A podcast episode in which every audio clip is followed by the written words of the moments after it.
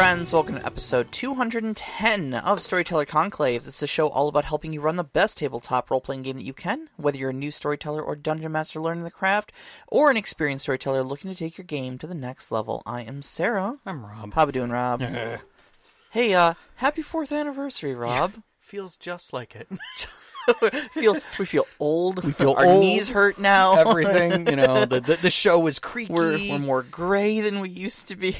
You know, we think we know what we're doing, but in fact, we are not. Like, We- do when I was a kid, I always thought that parents knew what they were doing, that adults were knowledgeable. Oh, we And when. I turned 20, I realized that was a complete lie. There was no training that There's- they got. There's no there's no rule book. There's Correct. no So, so when you step into this chaos known as adulthood, Mm-hmm. and they start looking at you because you're the adultiest adult in the room, that's when that's when you have to be there. Yeah. Yeah, you gotta Yeah. just start making some decisions and uh, hoping for the best. Roll the dice, you know? Hey, funny that. Yeah. So, um, we have Sean's game this weekend, Yeah.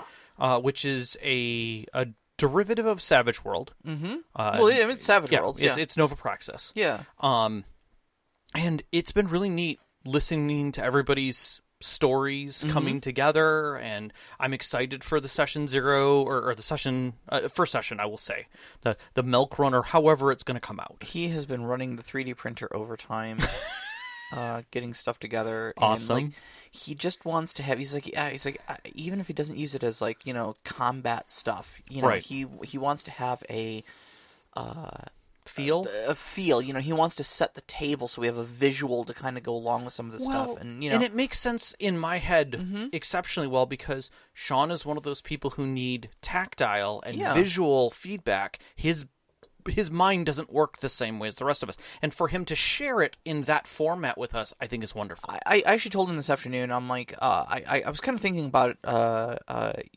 you know, I, I'd realized a while ago that I kind of use my game as an excuse to, um, you know, paint miniatures and build scenery and stuff like that because it's something I I love doing. Sure. You know, and if I just get to share it with my friends and also use it in in a role playing game at the same time, then so much the better.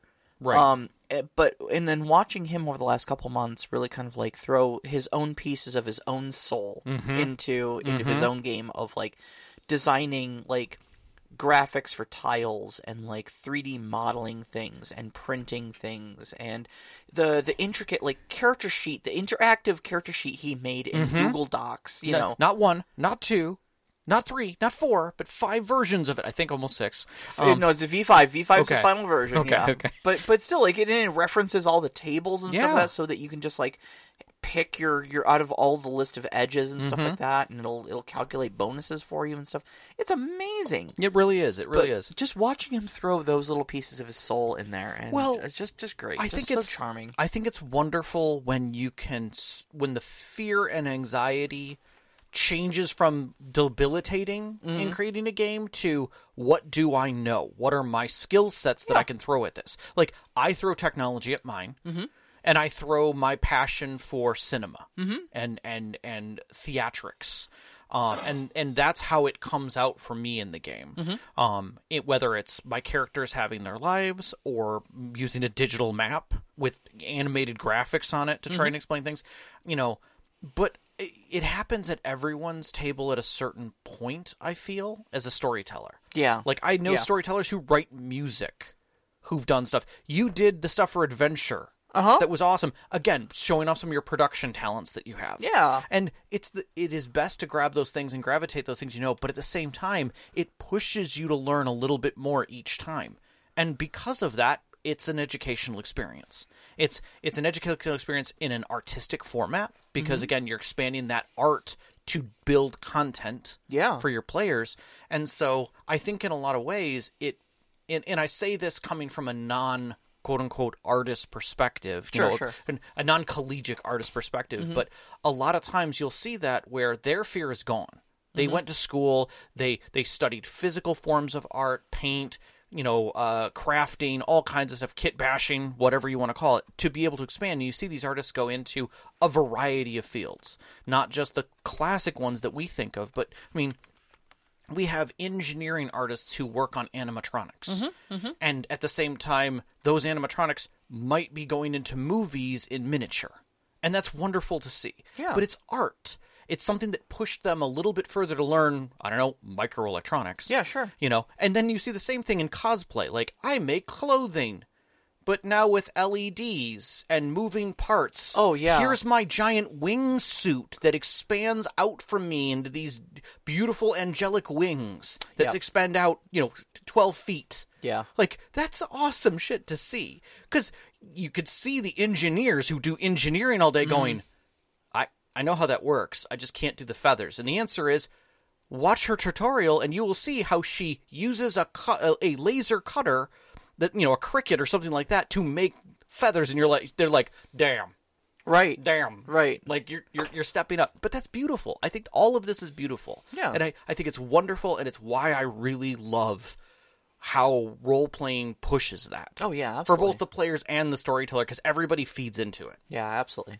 Absolutely. thank you knox thank you yes it's been for four long long years Yeah, Knox and Bucks in the, uh, the live chat just wishing us a happy birthday. Want a big shout out to everybody in the live chat. Everybody who's been supporting us for the last uh, yeah last four years. All the, and, the some new listeners and new listeners that just joined the Discord. We're so glad to have them. We love it. Um, it's always fun to see new stories and and new perspectives on things. Speaking of listeners, Yes. um, tonight's topic Yes. was a listener suggestion. It if I was. remember correctly. I don't remember who it was that I tried to it, search for it through the day and realized it, like it's been lost in the uh, archives. We should have pinned it at some point. Yeah, we probably- we're probably should really bad at our Discord But uh, for for whoever uh, whoever came into our Discord and said, "I am specifically here to suggest you guys look at Cortex Prime." and both of us went, "What Tex?" No, no, I'd heard of it. Right, I'd right. heard of it. I was like, "Ah, yeah, Cortex, that's a thing, isn't it?" Yeah, we should probably put that on the list. for me, it was like, "Is that Coriolis? Is C- C- Cor- Cortexiolus? What what is this?" Like, and I just had forgotten about it. honestly, Coriolis is our favorite game games game company, Free League. yes. yes. Uh, Cortex Prime is uh, is its own thing. and there is a long history. Oh wow! I did some digging. I don't normally dig this far, but like as we were starting to go into the rules, I kind of wanted to know where it came from. And I'm going to take just a few minutes here uh, to to kind of frame up Cortex uh, as best as I can. I am probably going to get some of these details and opinions a- wrong because there's a lot of gray out there. There's not a lot of definitive answers on some of these things. But we'll start at the the root. So, Sovereign Stone was a, nov- a novella series uh, that was published by Corsair Publishing, and that that core, that Sovereign Stone, was the first iteration that kind of be, was was the core. Um, Margaret Weis, and if you recognize that name, that's of TSR and Dragonlance fame. Uh, in in 2004, received the rights for that, and from this, we had the birth of the Serenity role playing game in 2005 the Battlestar Galactica role playing game 2007, the Supernatural role playing game in 2009, and eventually the release of the Cortex uh, role playing game system as we know it that built those. Each one of those were a crafted version of this Cortex role playing game. Now, Margaret was friends with the people at TSR uh, and the creation therein. Um, here, you can actually take that out and put it here if it makes it easier. That's why I, I always keep that out. Sorry, we're fiddling. We're with doing the the tea. It's yeah. opening tea. Um, but uh, was part of that team, and those original developers, some of them, uh, you would recognize were attached to other role playing games at the time, uh, especially in the early to mid 2000s. Um, and another individual, um, which was uh, uh, Cam Banks, helped in 2009 to refine the Cortex system to kind of almost where we know it today. Now, that was Cortex Plus at that time. Uh, still working under Margaret Weis Productions, um, but Cam was another writer uh, and actually uh, received uh, the Origin Awards um, for some of his work. Now, keep in mind, Cam was at Evil Hat Productions before joining the team. Evil Hat of uh, Thirsty Sword Lesbians and Dresden Role, Right. role, role At the playing. time, it was Fate, which had been released in 2003. Yep, yep. And then, funny enough, he joins in 2009 ish, and just thereafter, Dresden is released. Mm-hmm. And you may note some things in there that feel similar. Okay. So now with Cam joining in, they add the Smallville role playing game and Leverage. Mm-hmm. Now, if you've been keeping track of any of this conversation, all of these are properties, movie and TV show properties. Yep. Yep. Uh, in most cases, these are all actually TV show properties, which kind of should start framing up your mind for what Cortex is supposed to feel like, what their mind frame behind this was, that story design. They eventually continued uh, with Leverage, adding this unique flashback mechanic. Wow, where have we seen flashbacks before? Exactly. And that was in 2010 that that happened. okay. Um, so again, we're kind of feeling the bedfellows of fate and a bit of powered by the apocalypse dungeon world in there or uh, dungeon worlds. Just and, a and- little drip feed of blades in the dark. well, I mean, again, following that path line. Yep, yep. Um, and then they had the Marvel Heroic RPG in 2012. Now, in uh, 2013, Margaret decided not to renew the Marvel license, and the game went out of print. Cortex Plus Hacker's Guide came out after that, uh, which was kind of an unlicensed thing, um, which added some, changed up the flavors to drama, action, and heroic. Mm-hmm. And from that, uh, the 2014 Firefly role playing game was produced, uh, and another variant of Leverage, which flavored it differently. Finally, in 2016, uh, a statement was released uh, that uh, a new studio, this Magic Vacuum, would be re releasing the Cortex system and uh, would be taking over the design, the development, and publishing beyond 2017. So then we had the Core Prime Kickstarter that kicked off, which is what most people recognize now as the core system. Yep. Um, that was fully funded in 2017. Uh, Prime discards the drama, action, and heroic flavors of Plus and instead offers the modular system that's in the books today um, for basically an open kind of experience, play experience that can be developed. Now comes the weirdness. In 2019, Fandom Tabletop acquired Cortex. Fandom being the uh the the online company that owns like just about every gaming wiki out yeah. there. Yeah, if you do a search for pretty much any fandom, they show up in the top probably four hits, Yeah. if not the top hit. Mm-hmm. Uh, especially if it's a digital property already out there with some kind of a digital game. Mm-hmm. Um, you know, like in the case of Firefly, um, or or anything like that, it'll be somewhere in there, and you've probably come across their page and not even recognize that you've been there.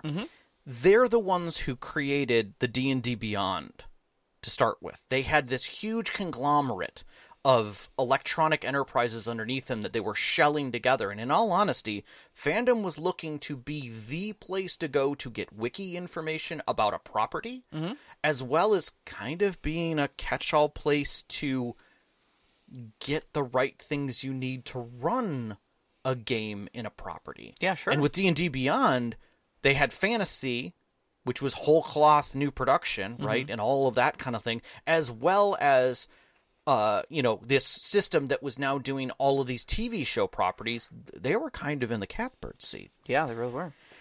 At which point, uh, because they were they had bought Curse, which if you know Curse, Curse Forge, and Yep. Mm-hmm. that whole property set, that was all bundled into this. Well, 2022 comes around and fandom sells D&D Beyond. They've decided they are not going in that direction. Mhm. For whatever reason, things shifted. And the D&D Beyond uh, was going to get transferred to Wizards of the Coast whole cloth. People, asset, everything. So that they had full ownership of it over there. Well, that took them out of that game almost completely because now their resource pool that they had went to almost nothing.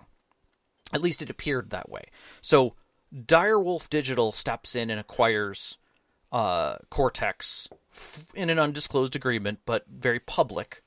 Um, and they are a game development studio that has been doing tabletop board and digital adaptations of games. Uh, Root is one of the ones that they've done a digital adaptation of. Um, they're based out in Denver, Colorado. Um, they were actually only around since 2010, but they've done quite a bit. What's odd is they really don't have TTRPGs other than digital adaptations. But I mean, they had a technological background um, that could lean into continuing support of Cortex. If you go to Direwolf Digital, it is very hard to find Cortex because it's not on their page. They've kept Cortex separated. And that kind of worries me a little bit because it doesn't speak to any properties because I don't think they have licensing rights to talk about them necessarily.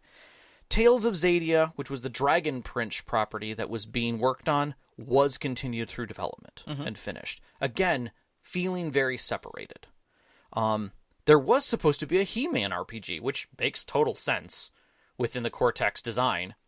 Totally just stopped. Mm-hmm. That is indefinite hold, never going to happen, as far as anyone's concerned. They're not saying that it's gone, gone, but for the most part, it's gone what this all ties back to is it feels like there were there was a certain point, and I will say 2018, when basically the development of Cortex as a base system, a system that was completely agnostic to the properties but not the feeling, kind of stopped. Mm-hmm. Sadly, now granted, did it need more development? Could it use another edition? Possibly but I think its modular and its base design is really good.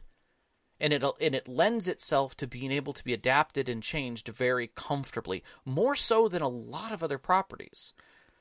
And I think that's kind of where I feel like, from my perspective, mm-hmm. when I get to the narrative section, I will come back to this. But for me, it feels like after looking at everything within it, you can do whatever story you're thinking of. But the mind frame behind the narrative still needs to be narrative. Yes. You are not going to Yeah. get to a tactical point in this game. Yeah, you push this as far tactical as you can possibly get. You'll still only hit kind of tactical in the loosest sense. And I will say, Savage World sits on the other side. It is closer to tactical yeah, yeah, than it- this definitely, game FR is. definitely. There, I will even say that Blades in the Dark, to a degree, feels this much more tactical. I would say that. Yeah, Just, just a smidge, just a smidge. You can't see the size of the smidge, but it is very small. yeah, it is small. just the weest. It's the smidge. weest smidge, Just but it is wee. there, like a sugar cube smidge, like that size smidge, but it is there. Mm-hmm. But this game doesn't do that. It what it does well is we are telling a narrative story, but we are we are telling whatever narrative we need to tell. Are we telling a Dune epic political story about personal struggles within a galactic sphere? Are we telling a stressful individual's story like Expanse, where you have a team that's coming and coming apart and being re-glued amidst chaos of the stars? Or are we telling a tight knit story about, you know, six friends in a high school that has a hellmouth in the basement? Mm-hmm. All of that works. All of it works. because it's a style of storytelling Yeah, yeah, that doesn't say I have X hit points, Mm-hmm. and if I lose them, I die. yeah. And that and therein brings us to the system behind it all. Now, when I saw you literally tear out the entire design method that we normally throw in, I went, "Oh no!" Yeah, But I think you're right. I, I had a bit of an ordeal. Uh, so I have an extraordinarily busy week at work, and it is still only Wednesday. Yeah. Um, and uh, so I, I usually, you know, work is a lot later than it is. I have a little bit of time to just kind of look over things for the uh, for the podcast between uh, between cases that I'm working and stuff like that, and uh, did not have that luxury this time around. No, so no. like uh, in the evening, I, uh, I I popped out to our local game store. Big shout out to RW Hobbies Thank here you, in thank you, Livonia, thank you. and um picked up a copy of uh their their, their one and only copy of Cortex Prime. Uh, luckily they had Honestly, in. It's beautiful book. Beautiful book. Beautiful book. And because I, I just I deal with with physical copies a lot better than I feel, Sure. than I do with, with PDFs. Um, and it actually came with a code for a PDF. Had a little bit of trouble redeeming it, but their support system got that um, uh, ironed out for me in less than 24 hours. So uh, that's all. That's all resolved. It was good. It was a tentative. Um, I, I can I have nothing, I- nothing good to say about that. I also but good things. To I, say. I went to look for it. Mean, by the way, do not try and find it on DriveThruRPG. You will not find it. The only place that I could buy it from was the Cortex main page. CortexRPG.com. Yeah. yeah. And even there, I had to go to a separate page to redeem it to get to the rule set. Mm-hmm. So it's a funny. There, there is some struggle there, which I didn't think was necessary. Yeah, it's, it's not as straightforward as it could be, but it, at least, like I said, I, I, I couldn't redeem the code that came with it. It came with a code first off. It did, Um, which is nice. and then when I couldn't redeem it in less than 24 hours, their support had had worked that out for me. So um, I, I want to give props where props are due for that. Yeah, yeah, yeah, yeah. Um, wasn't without a few bumps in the road, but the road led there, and the road existed in the first place. So Yeah, and to to the design of the book, and I'll get this out of the way. The physical copy of the book and the digital copy of the book are identical. yeah, Uh, it's just obviously clickable indexes are nice, and believe me, in this game,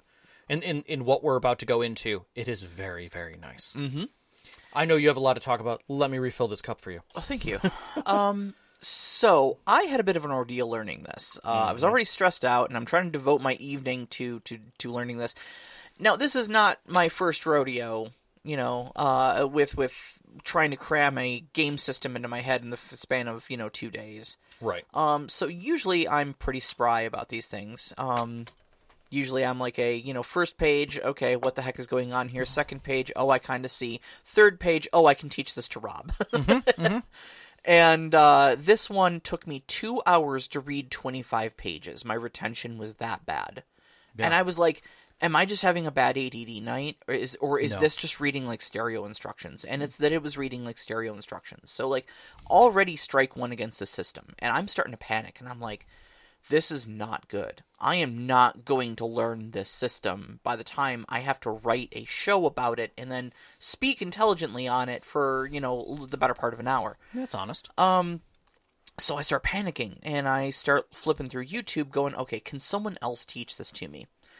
I want to give a big shout out right now to the Dungeon Noobs Guide. One hundred percent fantastic. Um, is a great channel on YouTube. Had a 45 minute breakdown of the system, but literally teaches you everything you need to know. And in that, he starts off by saying, "This is a weird system to try to learn." And I'm like, "Uh huh." He goes, "I had to read it, then I had to watch a video." Then I had to read it again while taking notes. Then I had to talk it over with my friends just to be able to wrap my head around it. and the video he watched was a live play, Yeah, which, in understanding the system, I can I can see why that would help. Right. Well, actually, I could kind of understand why it wouldn't help. Well, agree. Well, eh, without reading first. without reading, right? Yes. Yes. Um. So, uh, what So. the the big thing that I realized though is that the thing that was that was stopping me from from figuring out what this game is is Sure. that I was approaching it like it was a game system Mm-hmm. because it's a game system, Well, right? that's what you think it is. just what you think it is on the surface. Cortex Prime is a box of Legos. Mm-hmm.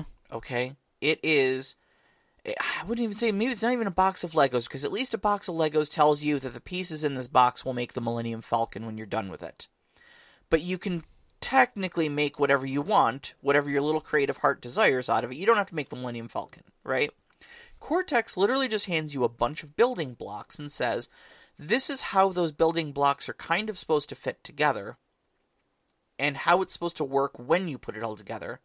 And here is your gigantic selection of blocks to build your own game system with, like it's an IKEA hobby kit. Yes. Yes. Like here are all the parts to make a couch at IKEA. How big does your couch need to be? How many butts need to sit on it? What mm. color would you like? Right. Does it need to be low to the ground or can it be higher? And you're like, I, I, I have all of these options, and like, yeah, from the get go. And you're like, okay, cool. Well, what are the stats? What are the attributes? Like, how do I build a character? And Nope. it's like, well, you'll need to figure those things out.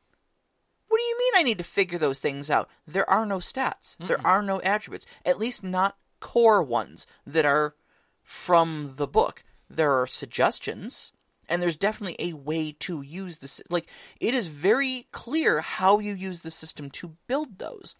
But what you need to understand from the get go is that when you when you pick up Cortex Prime, you are not picking up a complete game system. You are picking up the building blocks to make your own game system with. And it does that very well. And it does it really, really It's- well. There's a reason why there are like nine properties Uh huh.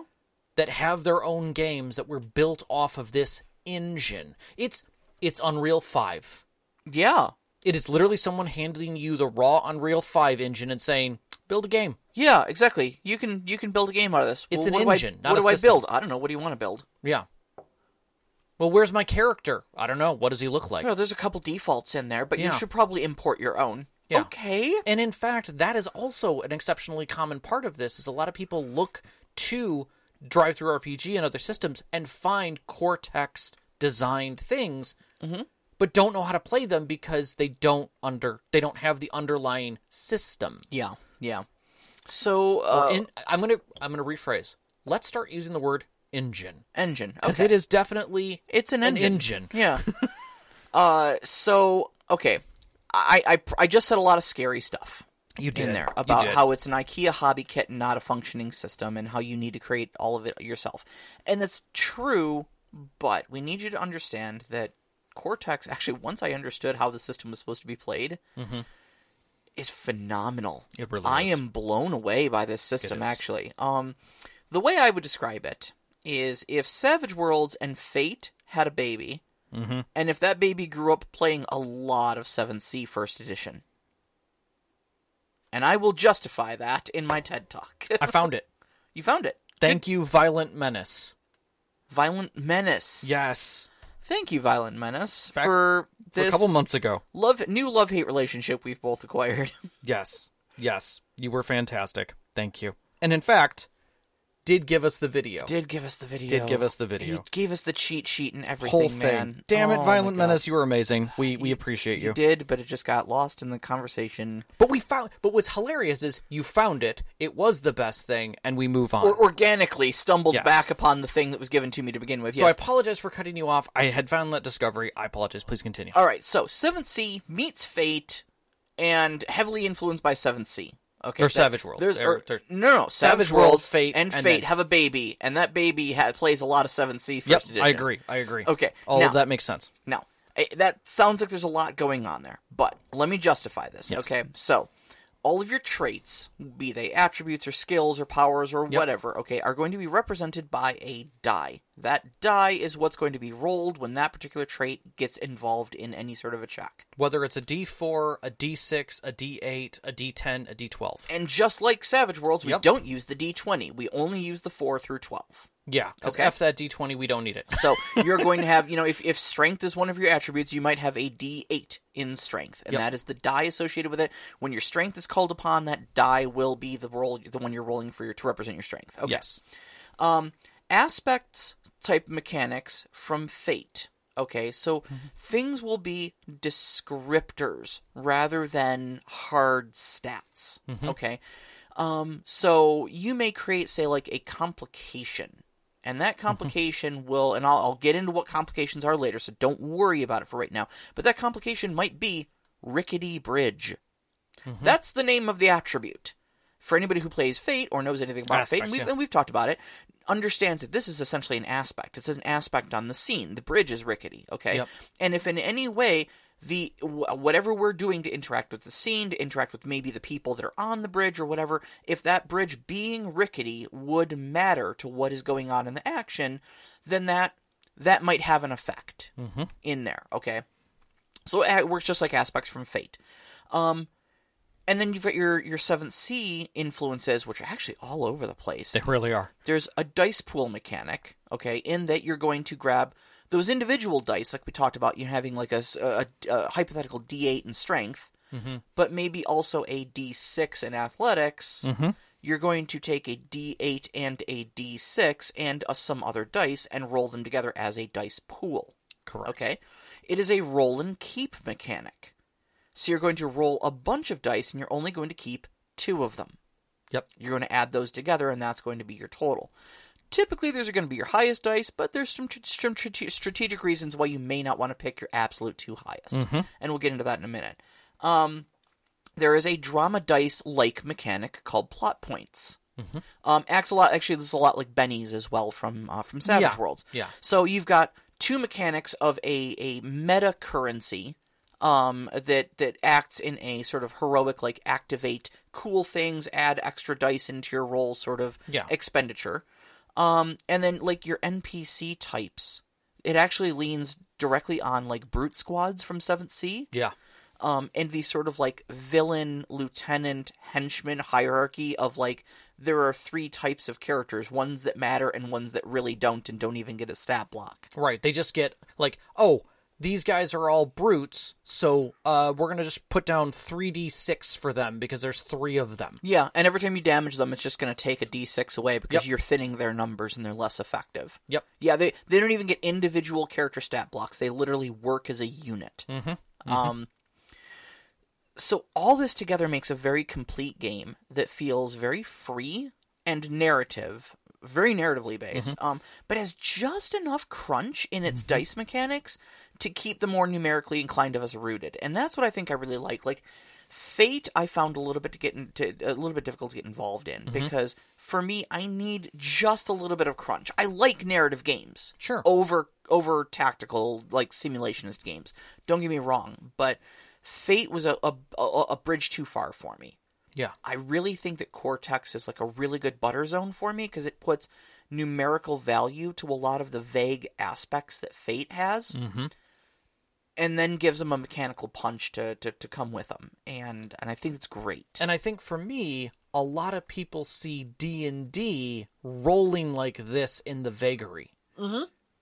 When they see it played, if they have no context for what the mechanics are actually doing, this is the vagary that it's showing. Oh, I'm rolling some dice. I'm hitting a number. Mm-hmm. Yay, success. Oh, something bad happened. I roll something else and I succeed anyway. it's heroic and it's fantastical and Yeah. cool. Th- cool Yeah. things happen, and rule of cool rules the ru- rules the day. Yeah. And honestly, that that's that's Cortex. Yeah. Rule of cool rules rules, rules the day. Yeah. Like it's great. Yeah. Except in, in a lot of ways, it's the role of The cool. role of cool. I think really fits better for this because it is very role based Yeah, sure. in that sense, but still puts it. So in, that- in that sense, it is very Seventh Sea Like you're gonna feel heroic during this, and the dramatic moments are your choice. Mm-hmm. Yeah. in many ways. Yeah. So ordinarily we would go through like, okay, what is character creation like? What are the stats like? What are you know what what are the building blocks of a character? How does a character advance in this game? And uh Rob mentioned earlier that I had to delete essentially all of that formatting out of our typical um, system spotlight show sheet. So, uh, because it doesn't exist, or rather, I should say, it does exist, but it just exists as a bunch of building blocks that you need to choose. And to sit down and go through all of those bu- building blocks would be foolish. we're not going to.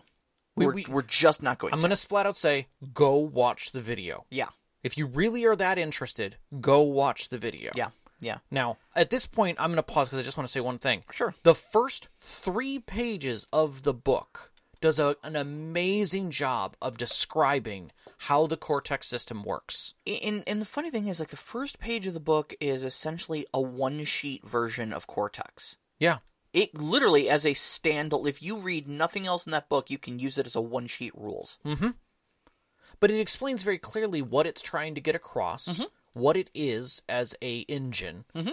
and how it can be applied. And then it says, now, to apply this, these are the things you're going to have to do. Welcome to the rest of the book. Yeah. in my opinion, and this is just me, Cortex needs to release those pages so people can decide and look at it It needs to properly. put them as a warning label. Warning may contain optional rules. but or even just a hype because it really does open up a lot more comfort knowing what you're getting into. yeah, yeah, And people have done a really good job like uh, like the video we saw of explaining it. Mm-hmm. And honestly, the guy needs some serious props for creating that perfect video. yeah. It does an amazing opening for that for this product. Um, that being said, let's try and compress his 45 minutes into about I don't know twenty. 20. All right. All right, here goes. Here goes. All right, so stats, traits, character creation, etc. Uh, Deep breath. You need to understand that you're going to create all of this from scratch. Mm-hmm. Okay. But it's going to follow a very particular format that is going to guide you through what you need to create to mm-hmm. make the game function. So at least that much is laid out for you, and that's great. Nearly all three all games that you're going to create with Cortex is going to feature three prime sets, okay? A prime set is essentially a set of what we commonly know as things like attributes, mm-hmm. skills, contacts, resources, okay? Relationships. relationships, things like that. Okay, um, the most common ones that we see across a lot of different ones, um, in like D and D, it has attributes and skills. Those are D and D's prime sets. Okay, to give you the visual. Um, there's a third one that nearly every single game, unless you've got something really cool to replace it, they basically suggest you always use this as one of your three prime sets. It's called distinctions. Okay people who play Fate will know what distinctions are. They are your character aspects. Okay? They are three traits that you define yourself, that essentially define your character. Now, Okay. this also comes out beyond Fate in a couple other systems that that are more indie like. Um, we see it in some of the Powered by the Apocalypse games where it's a if used, it it, it is a tool for your character. My character is, you know, uh, I think uh, to a degree.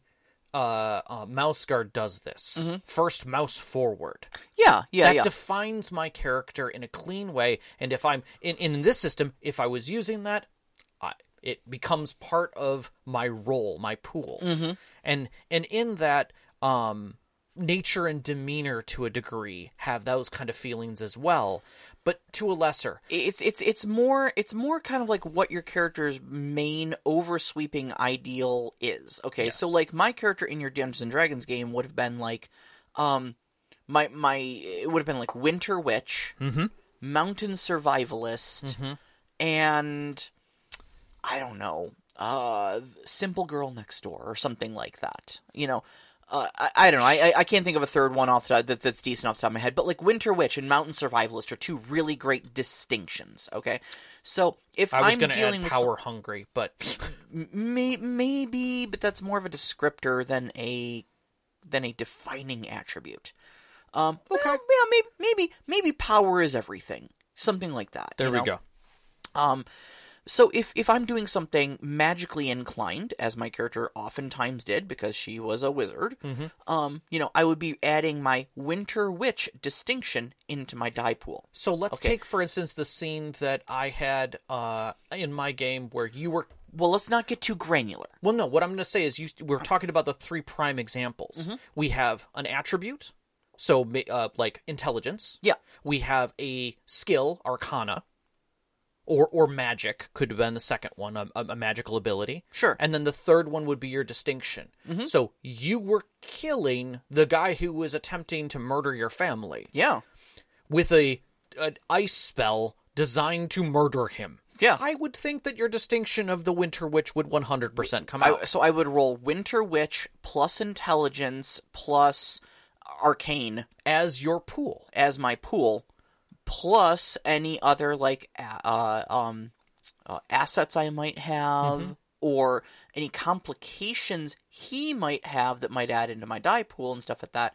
I would roll all of those together. Like the darkness that was going on in the space. Yes, things like that, or like the the storm that I had summoned up. Yeah. um, might have been a asset that anyone in the you know there might have been a complication in the scene. You Yep. know, um, But it creates a pool to roll of several different dice. Right. So, the thing you need to understand, though, is that you are going to define, other than those distinctions, those distinctions are always going to basically kind of be like up to the character. Yes. Okay. The other two prime sets are going to be something that you, as the storyteller, as the one who's creating your own Cortex game, are going to need to define. Mm-hmm. Not all games are going to have attributes plus skills. No. Your game might have relationships plus contacts. Mm-hmm. And you're going to play a very political game off of it. Because it doesn't matter how strong you are Yeah. in a game of politics. It doesn't matter if you know how to pick a lock in a game of politics. It matters who you know, and it matters who you are and what you have. Yeah. Like, in my personal opinion, if I was going to be running a BattleTech game, a giant mech style game, Mm-hmm. Sure. that was cartoony. Mm-hmm.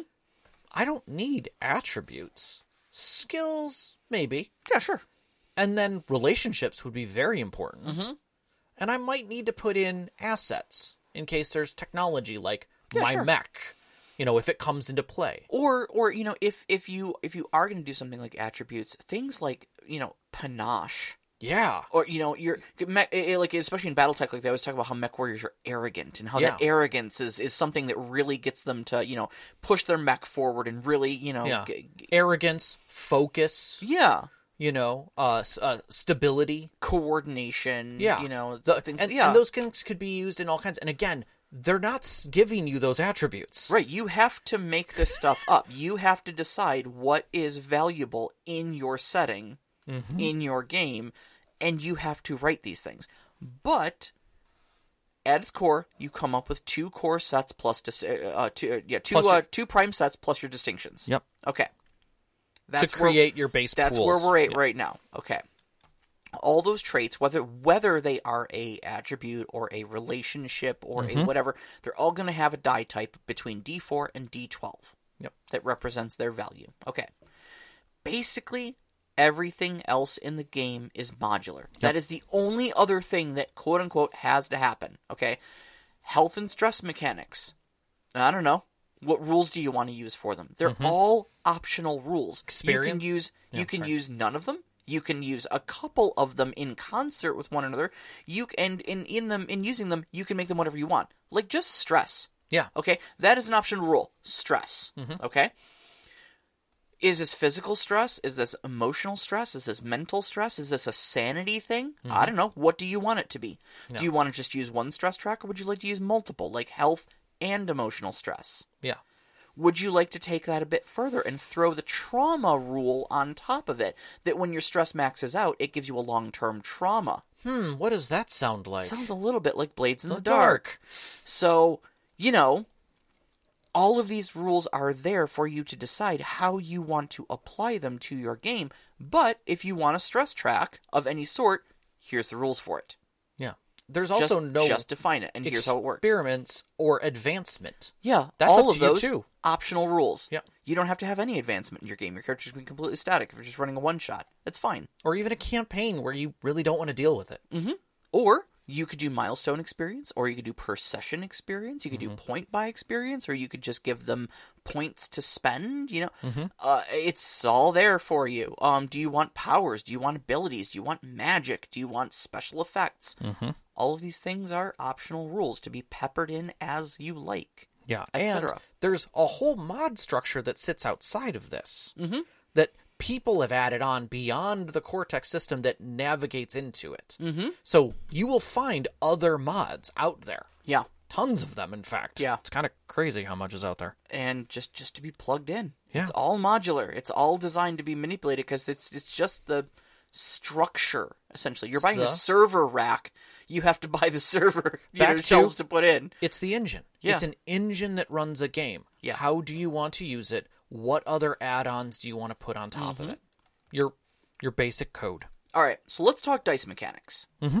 Now this is this is where uh, this is where the action happens, man. And this is I really once I understood the dice mechanics, I really started to appreciate the system. Yes. Um, all right, so nearly all rolls, as I said before, are going to be a minimum of distinction plus prime trait one plus prime trait two.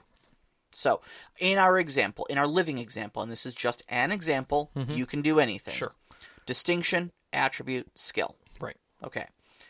Um, you roll this as a dice pool. You're going to roll all of them together, and there's going to be different shaped dice too. So I might have a D8. D- distinctions are always D8s. Sure. Um, but I might have a D10 in intelligence, and I might have a D8 in arcane. Sure. So I'm rolling two D8 and a D10 Yes. Together. All right. You may also be adding into that pool any other bonuses. Right, dice, right. Situational. For right now, let's keep it simple. Just the three. All right. Because that's the barest minimum that we're going to be doing. Mm-hmm. It's a roll and keep system. So I'm going to keep two of those dice as my result. Now, mm-hmm. on the storyteller's end, or possibly if this is a contest with another PC or another character or whatever, they're going to be rolling their own dice basically, and we're going to see who gets the higher number. Yes. The storyteller on, on static challenges, the storyteller is going to figure out if they if it's an easy challenge all the way up to a very difficult challenge. They're going to grab two either D4, D6, D8, D10, or D12 depending on the scale of the difficulty, mm-hmm. and they're going to roll those, and that's going to set the difficulty that I need to hit. Unless, of course, you mod that rule away, and then it doesn't work that way because there's a dozen different ways to do that. But that is still the basic. That's but still the that's basic. but that's the basic. If you don't mod it, that's how it's done. All right. Yes. So the, the the the random difficulty gets set, and then now I need to roll above it with my three dice that I'm keeping two, Two. of. Okay, I'm going to add those two together. If it is higher than what was asked of me, Mm-hmm. then I succeed. Now, the third die is not forgotten. The third die then becomes what's called our effect die. And when we say third die, it's whatever die you picked out of your pool. Yeah, yeah. So if I use the D8 and the D10, the remaining D8 of our hypothetical here is my effect die. If you had other dice, you could pick a different die. if I hit it on just the 2d8, my effect die is the d10. Now, the thing that is important about the effect die is that the size of it is only is the only thing that matters. The value on the die does not matter mm-hmm. unless it's a 1, then it can't be used. Right. And we'll those that's called a hitch and we'll get to hitches in a Set minute. Those aside. Um, we'll set that to the side. Understand that rolling a 1 essentially kills the die. It cannot be used for anything. Right. Um so, The effect. the effect is essentially determined off of the size of the die. So if your effect die is a D4, you barely scraped by. Also- but, but you did succeed. If your pool is only two dice, so you don't have a third die, It, defaults to, a D4. Yes. Um, but again, like I said, you know, in this hypothetical, maybe my D8, my two D8s added up to higher than the number I needed. So I've got that D10, and that's a pretty honkin' effect die I've got there. especially because you can only go up to a D12. Exactly. So I'm just below the maximum effect I can possibly get out of that. That's pretty darn good. Now, from a narrative standpoint, that just helps us explain how big the success was. Okay. But it does also have an an, uh, an actual like in-game effect, okay? Oftentimes we can take these things and turn them into an asset or a complication. Right. Okay. Um, if narratively appropriate, and again, eh, your roles are going to be all over the place depending on what the story is calling for, what you've chosen to build your Cortex game with, etc., etc. So it's impossible for me to define how this would work in your game. Mm-hmm. But you can use that effect die to create an asset or a complication. Um, and essentially, what that does is, it, again, like in Fate, you're going to create an aspect. Okay, this is something like um, maybe I, uh, I I I'm scrounging for something, so I'm gonna roll a maybe a perception plus, um, uh, perception plus Research? search Search. uh, plus my mountain survivalist because scrounging for things is a survivalist type skill. Sounds good. Okay, with that die pool, I succeed. I have an extra D8 worth of effect I'm going to create. So that effect is going to create for me a D8 asset because that was my effect die called Torch. Okay. Now I have a torch. I found a torch Perfect. that, that it has the value of D8. Now you can use that. anytime that having that torch is important, say in future search rolls in this dark dungeon, mm-hmm. being able to see is pretty important. So guess what? If that torch comes into play in a narrative sense, I get to add its D8 to my roll, to my die pool. Mm-hmm. Okay? So you start seeing where we say minimum of three dice, and then a bunch of other stuff might add into it. Yep. Okay. Complications work kind of the other way. If I have a complication on me, say, um, okay, the bridge that I'm on has, you know, it's a rope bridge, and somebody's sawing away at the thing, and now it's rickety. It's about to teeter over. Okay. My footing is all very uncertain. Anybody on that bridge gets the complication of rickety bridge.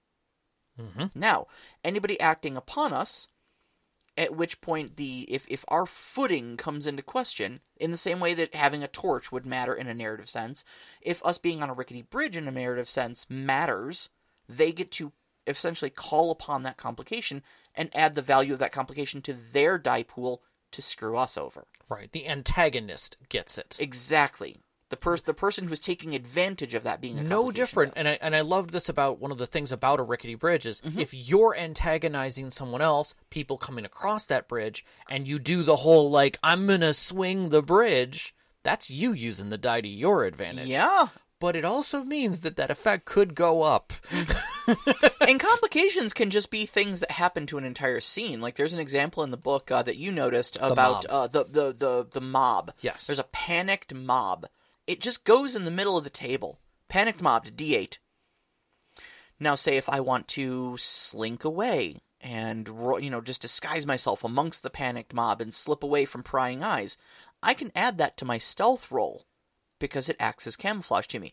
Um, if I am trying to, you, you, you can imagine a- Follow a, somebody. a dozen different ways in which panicked mob might come into play. Right. Like know? for instance, if you were trying to follow somebody Mm-hmm. and they panicked the mob, they're technically the antagonist Mm-hmm. or the def- defender in this case, and it goes to them to add to their role because it's hindering you. Yeah, yeah.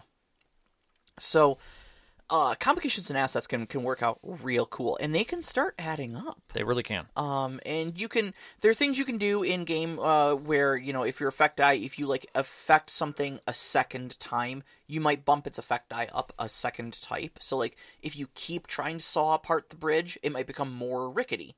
So it goes from a D8 to a D10. Then it goes from a D10 to a D12.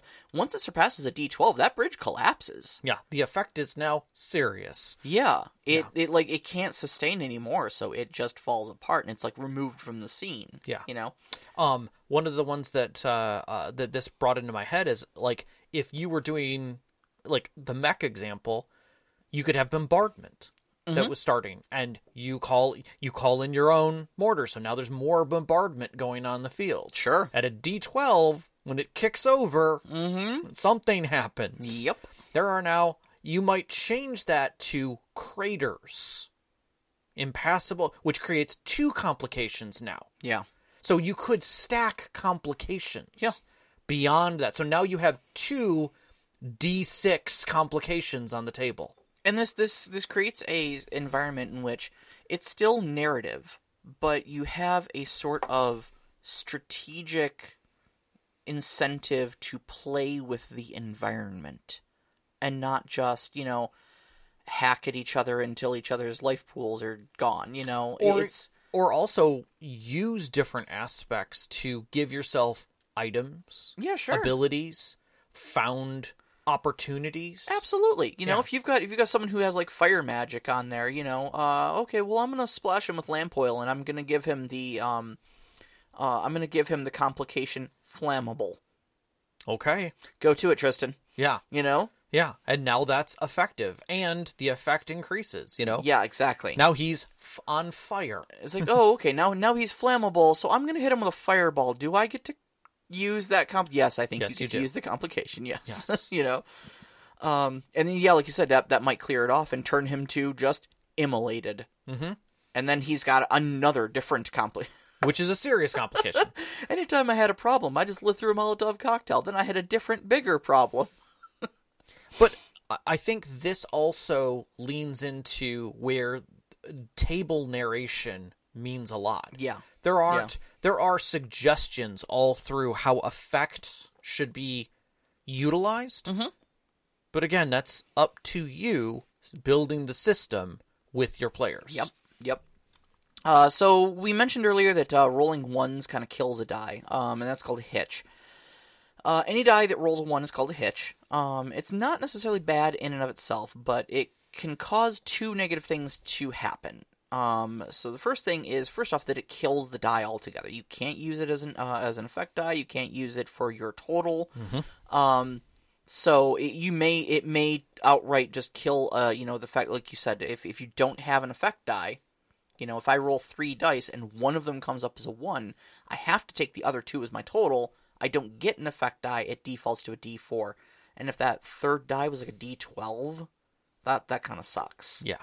But that's the way the cookie crumbles. Right. The other thing is that, and this is familiar to Seventh Sea people, is that the storyteller can buy them off of you. There is that meta currency that we discussed earlier called plot points. Yes.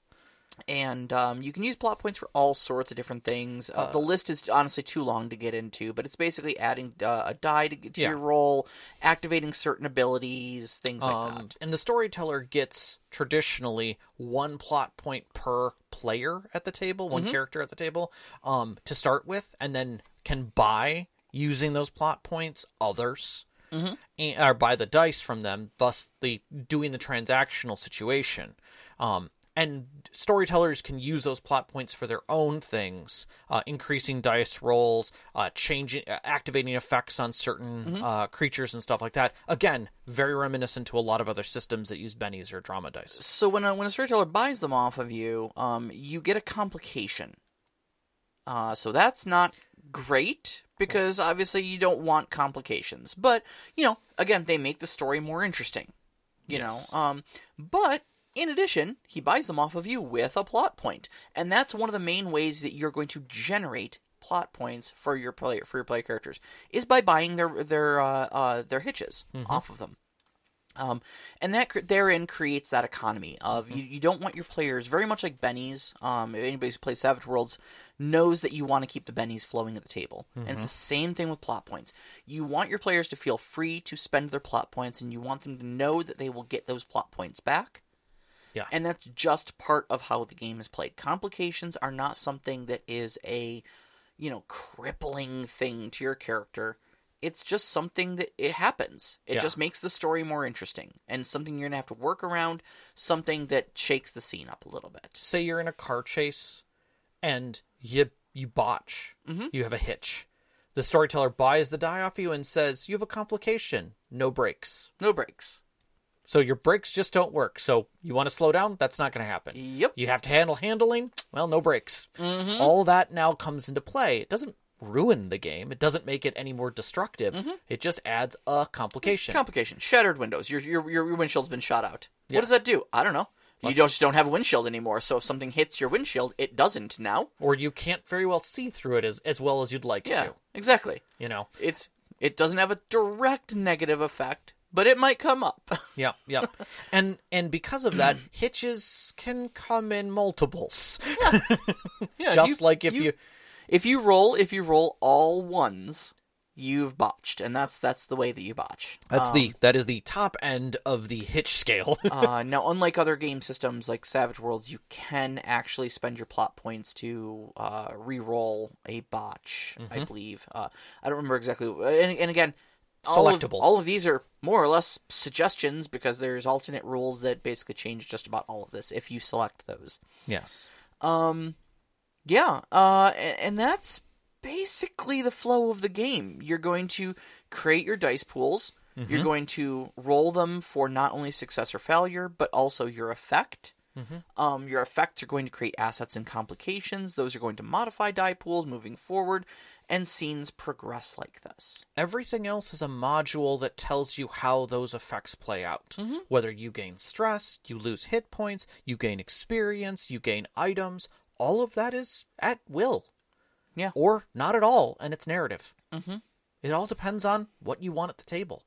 And some of the best parts of that is the fact that if you find that your story is bending in a direction, you are no longer bound to what is sitting there in front of you on the character sheet. Mm-hmm. You oh, suddenly we now have, you know, we we've been in a game where you know uh, the players weren't going to space. Now they're going to space and having to deal with fighter ships. Oh, okay. Well, uh, let's add some resources. Let's add a resource module. Okay. What are we going to need for that? Hmm, we also might need some G force stress so that you guys can do combat maneuvers. Mm-hmm. Okay. Add it in. You don't have to like change game systems. Sure. You plug it in and keep moving. Yep. Nobody ch- the system doesn't change. The the base engine still functions the exact same way. You just now have more tools. And that honestly is one of the greatest things about this, and uh, it's is it it makes it a uh, uh, just honestly a crown jewel of the generic systems right up there. I think along with Savage Worlds and with GURPS and stuff like that, Yeah. of just really being able to handle any type of story that you want to play. Um, can. you you really can, you really can in Cortex. There's nothing Cortex cannot do. Except, in my personal opinion, tactical. Well, okay, but that's a style of game. That's not a genre, and that's and that's what I'm talking and about. And that's the point It that I wanna get It can handle anything from hard fantasy all the way up to you know weird sci-fi, Correct. and all and all genres in between. Right. As long as you are role playing. You want to play Lovecraft? Cool. You want to play Space Age? Cool. You want to play Star Wars? Cool. Like it's Yep. all there. All Yep. the pieces are there. all the way into fantasy. Just remember that fantasy is role playing, not tactical tabletop miniature gaming. Yes. Yes. Exactly. And that's what Cortex really defines here. When you get to the DM section, mm-hmm. I will flat out say that it is lacking as far as as far as your first look at it. There is probably a total of 8 pages that helps you run this game. That's it. Which it's an engine. It doesn't know what you're going to do. But it's going to try and give you some help on that just a bit. And the reason for this is because if you want to run Firefly, go get the Firefly book. Oh, you want to run Battlestar Galactica? Go get the Battlestar Galactica book. Somebody wrote that. Oh, you want to run a Toon game? Guess what? Someone on DriveThruRPG has that, and they'll mm-hmm. teach you how to GM a Toon game in this. Mm-hmm. We've told you how the rules work. We've given you all the modules. Now, you want to build this into something? I'll give you some ideas. I'll tell you how you can apply a system to some of those ideas. But after that, it's really up to you. And in that, they don't use the term NPC. They use GMC. GM characters. Game moderator character. yeah. Now, that is not a game master character. You are not putting yourself in the game. Do not read that wrong. Read the section, understand that they merely change the words NPC. Mhm. Because they're not non player characters. They are literally your assets and tools. They could be a group of people. They could be a mob of people. They could be a single dragon. Or they could be a town square, a rickety bridge. Mm-hmm. All of these are assets within the scene, and they're what matters. That's it. Stop adding extra crap. Because they don't have a character sheet. They're not characters. Mm-hmm. They are D6s and a couple D8s and some words like fire breath and flaming hatred. Okay, that have values attached to them. Sure. They are simplified rule sets within the design. A, a, a, a demon lord will have extras that are literally going to be attached to his character. So that when he's out there trying to kick your butts, he's rolling his dice pool, keeping two, having effects, but he also has extras that might come into play. For instance, when he goes to attack you, his mob of rumpties are gonna are gonna attack as well. That becomes part of the equation. Yeah, I actually really liked that rule that uh, uh, extras are so lowly they don't even count as their own characters. They are literally they literally count as assets for the villain. Yeah, that's it. Mm-hmm. That's it. And sometimes you're the villain. You're the character that is the villain, and sometimes the villain is just a place and things going on. Mm-hmm. Which is what we talk about all the time in a narrative sense. We're not building a plethora of actors and characters. Those are things that need to come out for the scenes. Mm-hmm. Everything else is narrative. Have fun. Do whatever you're doing. But when it comes down to the mechanics of the scene, you should be able to pull that together pretty quickly and have it on an index card mm-hmm. In big bold print. Yeah. Like it's kind of scary. What's amazing to me is running the game opens with a direct quote that a bunch of people here will recognize immediately from D. Vincent Baker. Play to find out what happens. Where have we heard that before? Hmm. Blades in the? Dark. It's literally printed in crazy font Powered by the Apocalypse Games across the board. across the board. Yep. Across the board. Yep.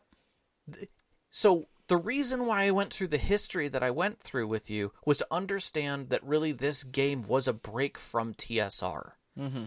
From a tactical look to say, what can we do? They're doing tactical fine. Mhm. Let's step away from tactical because they are they are not going to get a heroic system out of this. Mhm. And let's make something that can we can tell the stories that TV portrays for us, that movies portray for us, that series portray for us Yep. that novels give us.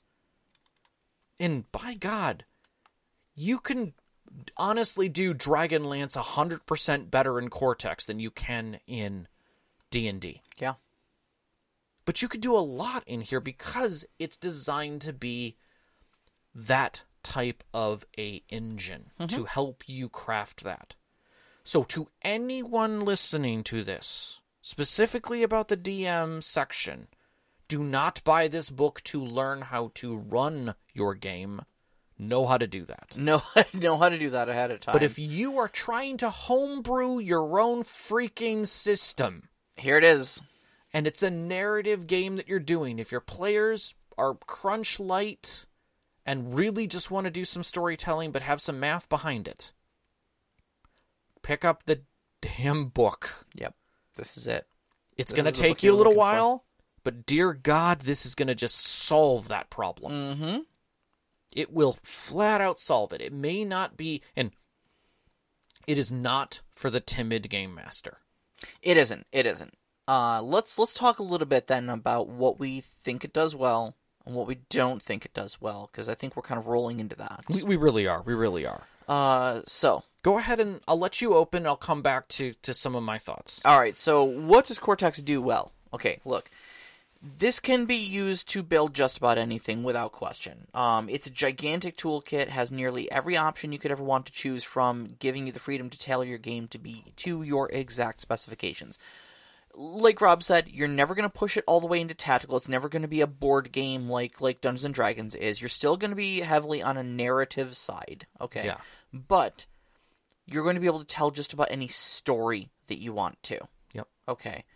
Um, the dice along with it can be as light or as involved in, as needed. Um, and you can add some nice multi-dimensional outcome with effect dice, or heroic successes, and I will you know straight up say if you've got a giant bag of dice and your players are all dice goblins, you're going to love this game. it's a, it's a great game. You're gonna be building huge dice pools Yep. out of out it's of things. fantastic. Um, uh, but but like I said, the, the the dice add a lot of multiple like different outcomes from n- not just success or failure, but success with complications. Um, you know, failure, but you created an asset. You know, et cetera, et cetera. From a narrative aspect, this game simplifies what you have to do as a storyteller. It makes it very easy mechanically to roll and telegraph things to your players. You can literally set in front of them cards that have everything. When your bad guy comes out, instead of having to put a hundred minis on the table, you can literally put down a card that says BBEG, explain them, but at the same time, for those players who are like, well, how many bad guys are with him? You set out a bunch of D6s. They're his henchmen. They're a mob, right? And then he has 2d12 as his base stats and then he has these other abilities you know he's he looks to be breathing fire and you set down a d8 mm-hmm. and you know and his his layer is has dripping lava Sure, as sure. it splashes around so you set dripping lava as an effect literally in the room and set a d6 on it mm-hmm. right and then there's another one that says like fiery rage on his card and you set a d6 on that Sure. and now they can feel what the pool is that's going to be rolled. Mm-hmm. And then, okay, that's telegraphed. And they can see the aspects, and people can be like, "Oh, there's lava here. What can I do with that?" And they're instantly thinking, they're absorbing the scene, just seeing all of this stuff out there. but it's not just words coming at them. Mm-hmm. It's not you having to build a bunch of art. It's you could do this whole thing with three by five cards and dice, mm-hmm. and have everything you need for Cortex. Yeah. and that is wonderful.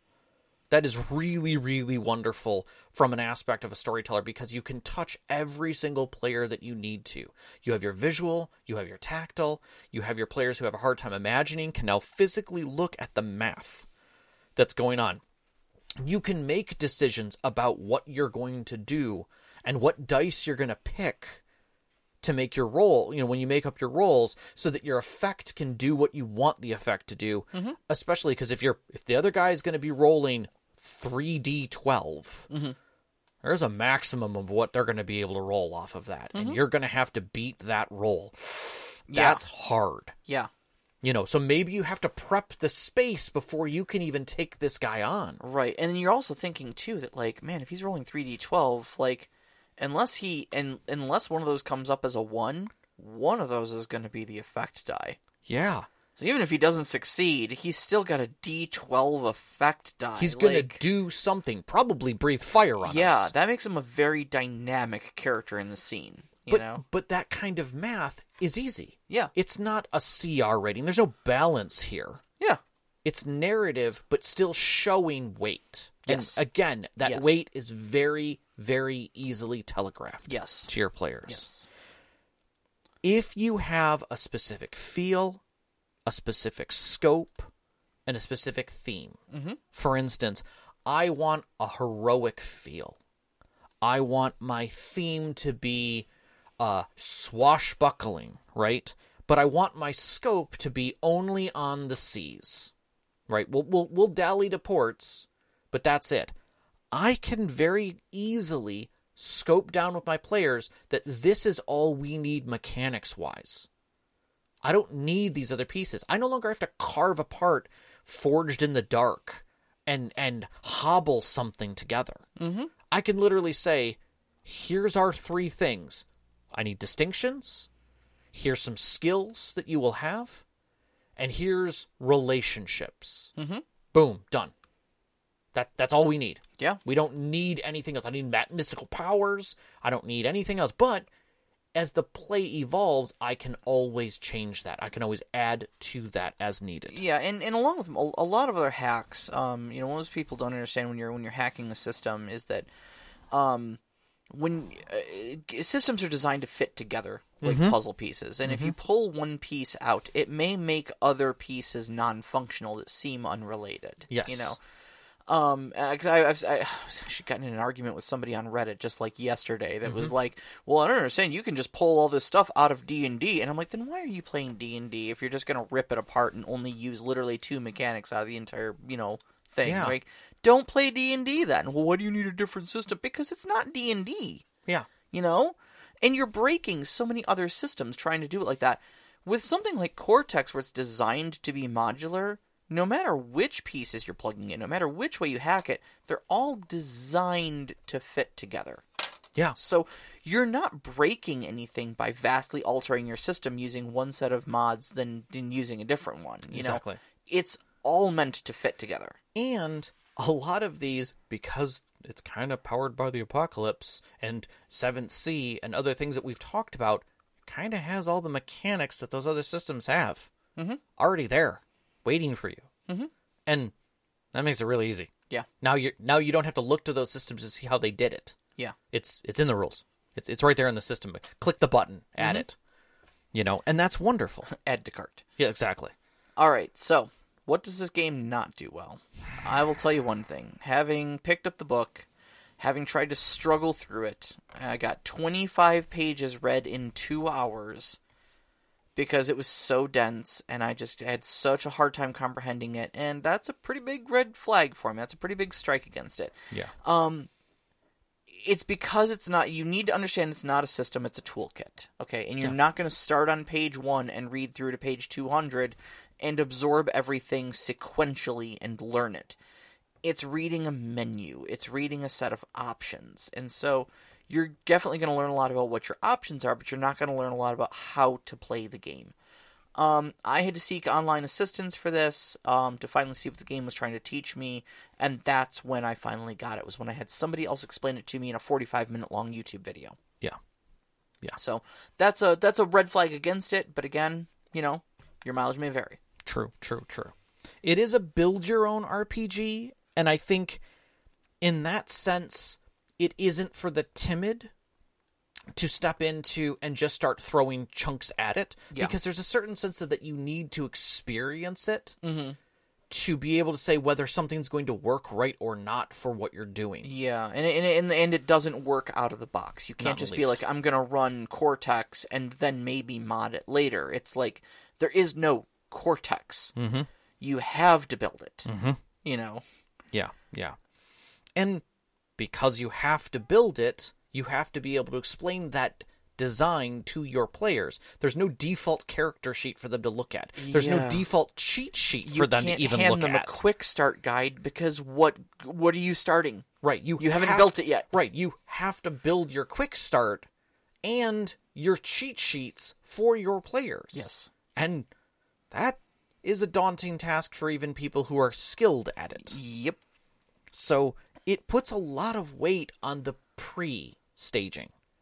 But I but again, it's also giving you the pieces that you need and giving some examples. Mm-hmm. So there's some things there to be said. Yeah, sure. Um it is not, and I say that in giant font, bold, underlined, not for new storytellers. Yeah. I would never in a hundred years hand this to a, a new storyteller and say good luck.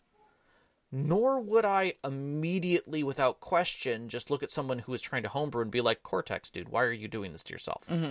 Because just by saying that, I'm opening a can of worms for that person, right? I'm I'm going to hand them a, a, a Unreal Five engine and say, why aren't you building in this? It's no different than someone looking at them and saying, you know, yeah, I've been coding this in C in, in C sharp. Why aren't you using Java? I don't know Java. Oh, dude, Java, Java, Java. Mm-hmm. Okay, that doesn't mean anything. If I go right. go grab a book on Java, it still doesn't tell me how I need to rewrite everything that I'm doing in it. For me, I, I would use a, I would use a restaurant metaphor for it. Sure. It's like, uh, yeah, I'm going out uh, going out to a really really nice restaurant. We're gonna get some beef Wellington. You know, dude, why aren't you just cooking that at home? Bro, do you know how complex making beef Wellington is? Well, yeah, but you can just use Cortex. Yeah, You know, all the pieces are there. yeah. All right, but I could just be buying a beef Wellington that's already assembled for me and ready to play. I mean, eat. You know. Yeah, no, it's so it's it's not always the best solution, but if you are willing to, if you know, I would say if take the ingredients and do your own home cooking and Mhm. roll your sleeves up and get involved for the real DIYer, yeah, it's a pretty damn good option. yeah, I will I will say that Cortex is kind of the professional's tool set. Yeah. For tabletopping. Mhm. It sits within that set. It's not prosumer. I I honestly would say GURPS is prosumer. Yeah. because it it just hands you a bunch of tools like Makita tools and says, "Hey, I built you a Makita tool set. Use it all or none of it. I don't not, care." Not sponsored. Right. You know, I'm I'm you know, here's your craftsman, here's your, you know, whatever. And and go ahead and and start playing with it. Build whatever you want to build with it, it'll work. Whereas these guys are saying, here's everything. Pick oh, you're you're building a workbench. Mm-hmm. I'll give you some ideas on how to on what tool sets you're going to need for that Yeah. Yeah. you know but I, i'm not going to tell you what reference section at the library to go get your book on woodworking Right. you should right. get Uh, Sean Sean actually likened it uh, uh, last night. He was like, uh, you know, most most books are like, here's how you build a a thing. This book is more like electrical engineering for dummies. It's like, Yeah. oh, okay, you're just keep teaching me broad concepts, and you're expecting me to do something with them. yeah Yeah. yeah that's really accurate Mm-hmm. that is really accurate so um but the good news is, is there are a lot of resources out there for it Yeah, yeah. There there's really a are. there's a good community Uh, the online tools are pretty good for it. A big big searchable reference document for it. Um, yeah and the reason why you don't hear about it is because it's hard to talk about it without getting specifically into a game design Yeah. you know Yeah. Yeah, it's it's wonderful to see, and, and I'll come back to Unreal Engine. It's wonderful to see the enhancements that are going on in Unreal Engine and how different it is from being able to do game design in something else because it's very easy to show terrain and lighting and and movement. But all of that is just core functionality. Mhm. Doesn't show what that's going to turn into a game until someone develops something in it and can show off that as an asset. And then it makes sense. And that's the difference. That's what you're going to find online from people is them talking about games they're running in Cortex and why it's successful. Mhm. But that takes a lot of effort to get to that point. Yep. So All right, let's get some questions. I love it. So we are already running very late here. we are a little bit, but we des- it deserves to be because it's a system spotlight. So Uh, so new uh, uh, new Discord member DB um, asks uh, other systems and games make drastic changes between their versions, sometimes making one edition drastically different than another. Do the versions of Cortex play differently from another, or is it like a long line of patches that don't fundamentally change the core system of the game? Assuming the versions are significant and different, uh, significantly different, what sort of game or table would each version be good for? okay, so I'm gonna kind of hit this one because I have the history lesson yeah, that goes this one I don't. it. I don't have an answer for this. one. So original Cortex was the start point. So think of it as kind of like the rough draft that did a great job at what it was trying to develop. From that, they learned Cortex Plus, and Cortex Plus decidedly said, "Okay, okay, okay." Realistically, there are only three types of games out there: action, drama, and uh, I think the other one was like romance and so here are here are modules for each of those they're interchangeable so if you want to do like i don't know a zomedy or an action com or a a romedy you can do those like you can mix and match I'm gonna tell you to stop making up genres. no, you've never told me to do that. Um, so I think to answer your question, it is it Cortex Prime is the final evolution of those two steps, plus some hacking that happened in between. When that Cam kind of with the development team figured out stop trying to help people build uh, games and make like pre-gens and, And just, just give give them a damn toolkit. Give them a damn toolkit Yeah. because they're gonna do it anyway. This is its final form. Its power level is over nine thousand. Right. It is unstoppable. and in all honesty, I think if we see like Cortex Prime 2.0, Mhm. the 2.0 is just going to have a maybe a, a different polish to it and probably more assets to apply, as well as maybe some better descriptions about how those assets can go together. Yeah. Yeah, I would think so. Or or even just a digital engine that lets you click the modules and it builds you a character sheet. That'd be great. Like I'd love that. I could I could have seen that coming. I'm concerned that it never will. I don't know that it hasn't. I haven't really done a lot of digging for what online At the tools are out professional level. Yeah, yeah, like yeah. I, I don't expect like Cortex like from RPG. CortexRPG.com Like, to have I- that up there. I don't. I feel like that may fade sadly, but I Mm. don't think the engine will ever disappear. Uh, so, what pre-written adventure modules uh, for Cortex would you recommend running for the first time Cortex GM? I think I would say grab grab something that was developed after Cortex, the base engine. There are three setting examples in the book with Yes. example Yes. um, character sheets in the back Yeah, of the book. so- Honestly, if you're looking for something and you've just picked up the Cortex Prime book, um, I would give one of those three a look yeah. because they are built directly off of the engine that is provided in the book Mm-hmm. as an example of how to run it itself. So Just run a one shot. yeah, yeah. Look look directly in the book. It offers you three examples. Also, right don't make any changes. Grab exactly what they have. Don't make any changes. Don't literally don't change anything. watch how it plays, pay special attention to that, and then make your own decisions moving forward. Exactly. Then, then, and only then, watch the videos, Mm-hmm. have your players watch the videos, and develop what you actually want to do. I would watch the videos first. Well, no, because I'm you saying don't know- watch the videos, Yeah, yeah. then have your players watch the videos, because at your session Yeah. zero, you could do a lot more then. Yeah. If you're again, if you're a full game in, you know, And uh, what would be the minimum books necessary uh, needed to run a game of Cortex? The Cortex Prime. The Cortex Prime book. Yeah. Period. It's got so much in there, and it's a beautiful, Yeah. Pretty well laid out book. Yeah. Um, I would Yeah. say just that and a lot of paper, a lot of paper. a lot of paper. A lot of little paper. Just to scribble assets down on, to scribble complications down on. I would say because you're gonna have to help them make character sheets and things like that, and you're gonna make mistakes in the process. You're gonna write like, "Hey, these are the skills that I want," and be like, "No, I don't think I need all those." Yeah, but I mean, just to, to run it though. Uh, To run it, you could run it on a couple sheets of paper and some three by five cards. Yeah, honestly, yeah, and and a giant bag of dice that removes d20s. So that's that's what I would say. You don't need d20s. Let's just put that one right out there. Uh, Nevim asks, what games are using Cortex system? Let's hear. You talked about a lot of different uh, Leverage, television. I would say uh, Leverage, Serenity, Battlestar Galactica. yeah. So most recently, the Leverage game and Firefly games Yeah. are are base system ones. They they speak to the fact that they're using Cortex, just like um, City of Mist. Uh, and Urban Shadows are speaking that they're using Powered by the Apocalypse. Right, right. Like in that sense. So you'll get a feel for them in the fact that they are Cortex, but understand they are already modularly selected. Mm-hmm. And you won't know necessarily, it's not going to explicitly tell you that. yes, yeah. It's not. So- it's going to be like we're using this module, this module. It's just going to give you the rules. I kind of wish they did. Yeah, I think it would really help.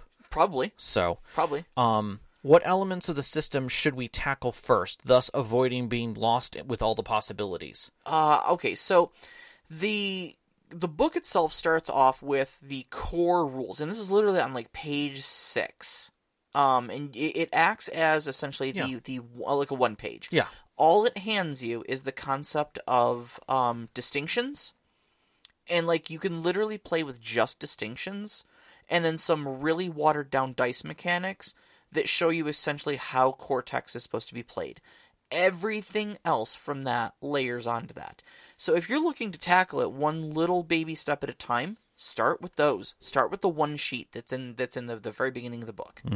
Um, then I would say try to emulate an existing IP if you're really planning on throwing something together. So try to make Dungeons and Dragons out of it. You know, use attributes and skills, and use those particular attributes and skills as your prime sets mm-hmm.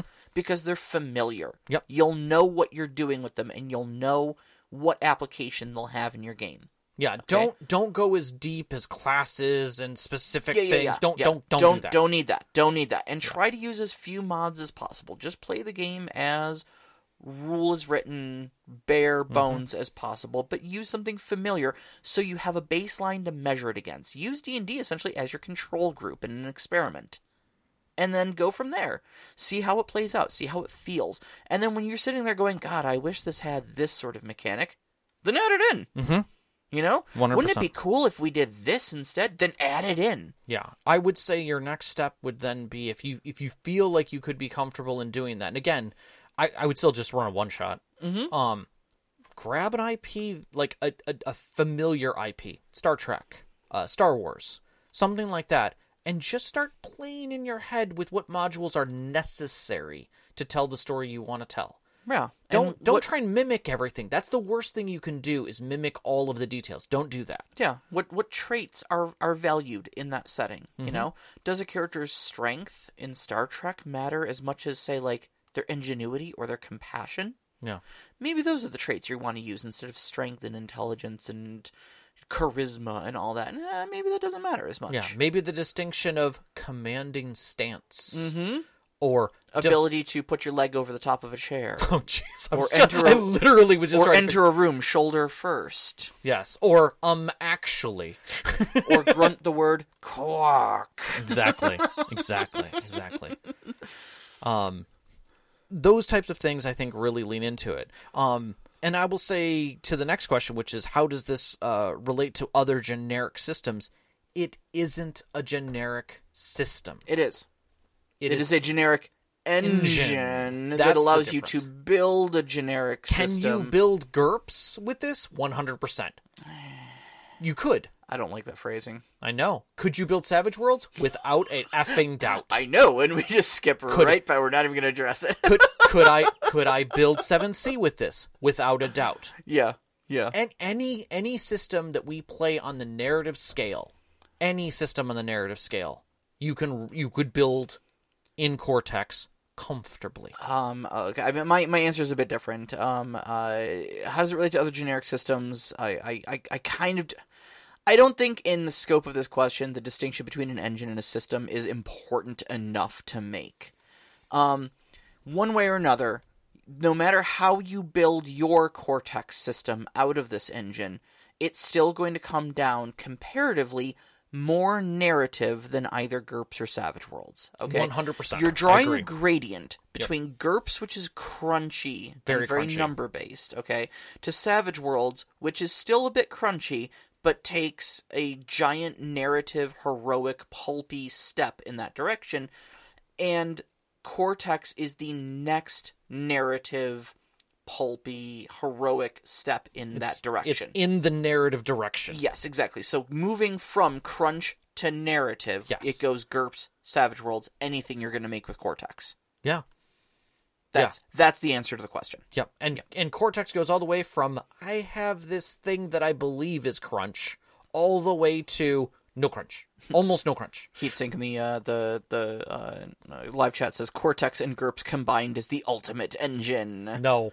No Uh, god. don't I stop. feel I feel- Stop! You're fired, and I'm breaking up with you. why are you putting yeah. tomato juice in beer? Yeah, Why are you doing this? It is not ultimate. clean out clean out your desk. Yeah. Clamatos are terrible. Um, the system chosen for a game implies the style of the game, as underlined in the sentence "system matters." In an, in that aspect, what type of gameplay the Cortex system brings forward? What co- type of gameplay does it bring forward? I will flat out say cinematic, narrative, storytelling. yeah, cinematic narrative storytelling. Um, it's going to feel a lot like Fate if you've ever played that. Um, even with the dice mechanics, it's I think it's still going to feel a lot like Fate. Um, in that there's a lot of description, there's a lot of narrative, there's a lot of using the environment in interesting ways where. Um, you know the, the the the strength or capability of your character isn't necessarily going to matter nearly as much as what is cool in the story Correct. and and and how those things are going to turn out in the play between heroes and villains and you know plot progression and whatnot. Yeah, I think that's I think that's a really good way of putting it. So, I'm going to say at the end of this as the final wrap, Mhm. if you're interested, if we have piqued your interest in this, go watch the video. Yes. Uh, his na- I'm sorry, I don't have it in front of me here right now. Can you Uh, scroll back up? Scroll way the heck up in our little document here, and that is going to be the Dungeon Newbs Guide on on YouTube, and that's N E W B. Go go watch that to understand what we went over in a visual way. Uh, it will help a could- lot. I think you can literally just search for how to play Cortex Prime, yeah, it does come up. and it's like the first thing that comes up, or Yep. if not the first, it's going to be the second. Yep. Just just literally go to that and start. Mm-hmm. Don't buy anything from DriveThruRPG. Don't go pick up the book immediately. Start here. Well, like you said, you can't find it on drive-through. Well, I meant uh, the DriveThruRPG add-ons. Oh, or yeah, the, yeah, or, yeah, or the yeah. flavor stuff. Just Yeah. just ignore that. Take a moment. Watch that. Take the forty-five minutes. Watch it. Mm-hmm.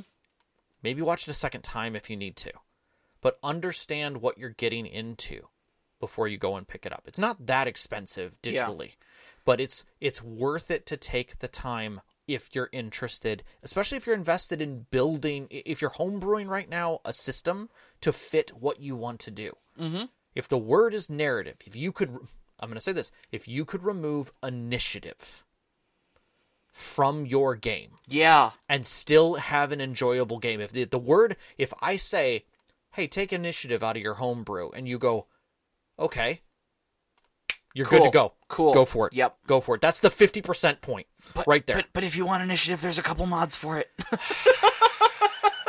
and you're dirtying up Cortex. By doing that, you're dirtying up Cortex. you're modifying Cortex. Now, okay, maybe you're adding ingredients that don't belong in that particular soup.